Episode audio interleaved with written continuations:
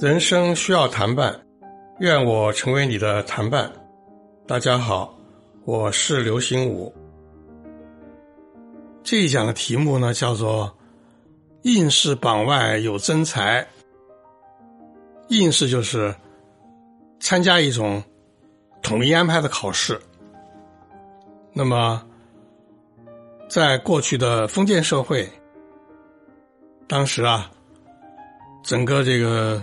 官方就安排一种科举考试的三级考的制度。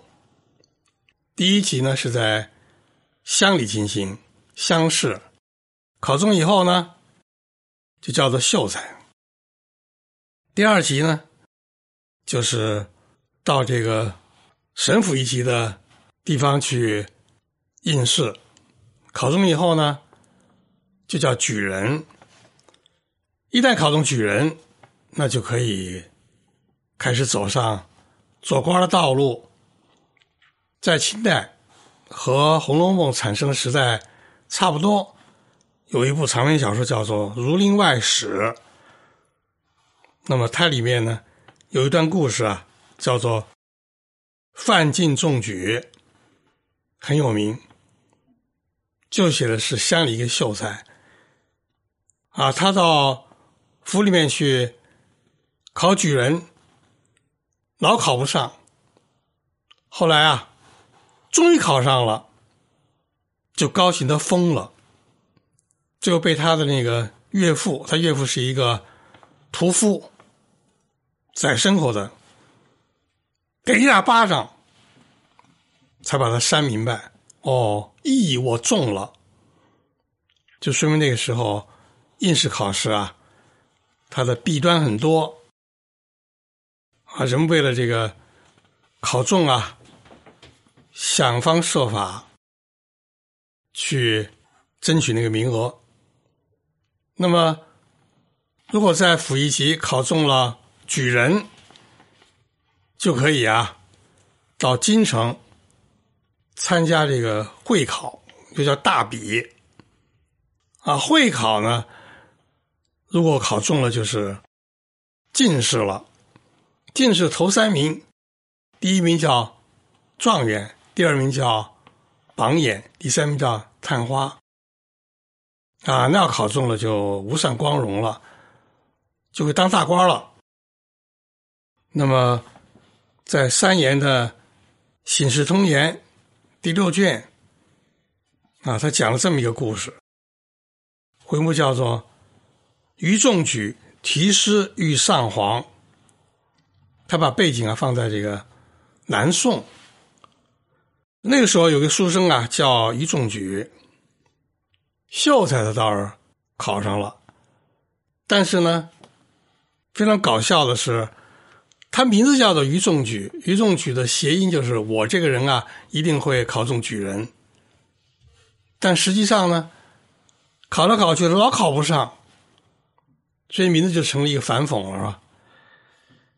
这于仲举呢，科举考试啊，应试考试啊，老考不好。但是有没有才能呢？他是有才能的。那么，景世通也写这段故事开头呢，也是有引子的。啊，在三言的很多故事前面啊，在讲正式这个正题故事之前。都会有一些引子故事。那么，于仲举题诗欲上皇这一回呢，一开头呢，也是啊，给大家重温了西汉时候司马相如和卓文君的故事。啊，西汉时候有一个书生就是司马相如，后来他和一个追求自由恋爱的女子卓文君私奔了，啊，开个小酒馆。那么，司马相如呢，就温酒；卓文君呢，就跑堂啊，是过一种啊很世俗的这种生活。那么，这个西汉时候，这个司马相如后来为什么非常有名呢？而且后来被皇帝重用呢，他就不是靠啊应试，不是靠科举考试，啊，他是靠什么呢？靠他的私下发挥的才华。当时啊，有一种流行的文体叫做赋，他会写赋，比如说写了一篇《子虚赋》，又写了一篇《上林赋》。啊，人们一看觉得很好，就传抄，传来传去，传进了宫里头，皇帝看见了，啊，皇帝说写的这么好，这人在哪儿啊？那么这个人呢，正规的那种应试的途径呢，出不来，但是呢，通过这种应试之外的显示才能的作为，靠他的父。就被皇帝发现了，说是个人才。就后来这个司马相如呢，就进朝当官了，完全改变了原来那种生存状态了。那么南宋时候这个于仲举呢，他的遭遇呢，跟司马相如呢类似。啊，他到府里面去参加这个府试，啊，老考不中举人。名字叫于中举，就根本就中不了举，招人嘲笑。但是他呢，自己呢，还是有自信的。他当时住在一个客店，一个姓孙的一个妇女啊，开了一个孙婆客店。那客店里面住着，住了以后呢，他就经常在那客店的墙壁上啊题诗。那这就不是应试了，是吧？这就是这个像司马相如一样，在非正规渠道来展示自己的才能。那么他呢，这题诗啊，后来偶然呢，被谁发现了呀？被太上皇发现了。太上皇就是皇帝的父亲，本来是这个人当皇帝，这个人没死。他就把皇位让给他一个儿子，自己呢就被称作太上皇。啊，这个太上皇啊，偶然到这个顺福客店逛一逛，哎，发现这个墙壁上啊，写非常好的诗，就问写诗人是谁呀？那么那就告诉他。这人啊，叫于仲举。唐皇就说：“这是个人才啊。”那么，当时这个皇宫里面的这个皇帝啊，不管瑞心他怎么样，他对他的父亲太上皇啊，表面上是要恭恭敬敬的，要尽孝道的。那么，这个皇帝见到太上皇，太上就说：“哎，我发现有个于仲举呀。”很有才哎，就把于仲举的诗啊，当时就让人抄下来了嘛，给皇帝看。皇帝看了，果然也不错。皇帝就表示对太上皇啊孝顺，于是就招来了这个于仲举，给封了高官。那所以这故事也就进一步说明啊，真正有才能的人不一定在应试考试当中啊。能考出好成绩，真正有才人往往是在应试考试之外，会呈现一些真的有才能的人。那么这个道理呢，从那个时候一直传到今天，我们应该相信这个道理。这应试考试呢，从某种角度来说的话呢，它有合理性，因为没有一个普遍的大规模的一个。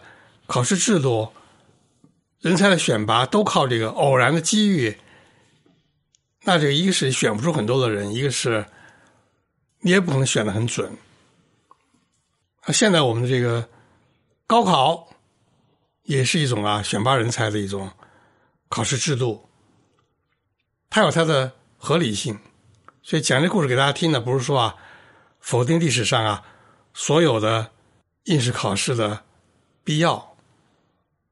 但是呢，应试考试，特别是我们所讲的故事的这个发生那个时代是封建时代，他时候考试那个制度啊，它是非常僵硬的，我就不细说了。简而言之，就真的有才的人啊，通过他那刻板的考试，特别像明清啊，要求考时候呢，这些应试的这些人啊，要做一种八股文。啊，这八股文它是很刻板一种这个文章的格式，就写得好，你最后也不一定有真才实学，就它是有弊端的。真正的有才学的人啊，看不起科举考试，拒绝八股文。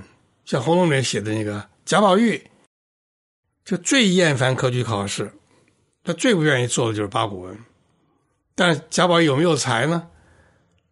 通过第十七回，他的父亲带着他在造好的园林里面转悠，让他随口的提对联吟诗，他都完成的很好。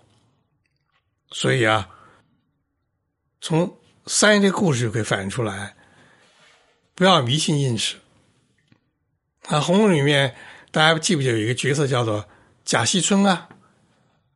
啊，贾惜春他的嫂子啊。是尤氏啊，有一次这个尤氏啊，就到大观园里啊，到了贾惜春住的地方，姑嫂二人啊，就产生了口角啊。惜春说了一大片话，尤氏不爱听，尤氏就说啊，说你是状元，榜眼探花，古今第一才子，我们是糊涂人。不如你明白，何如？尤氏当时啊，跟他你来我去的对话，急了，说了这样的话。结果呢，贾惜春啊，就给他驳回去。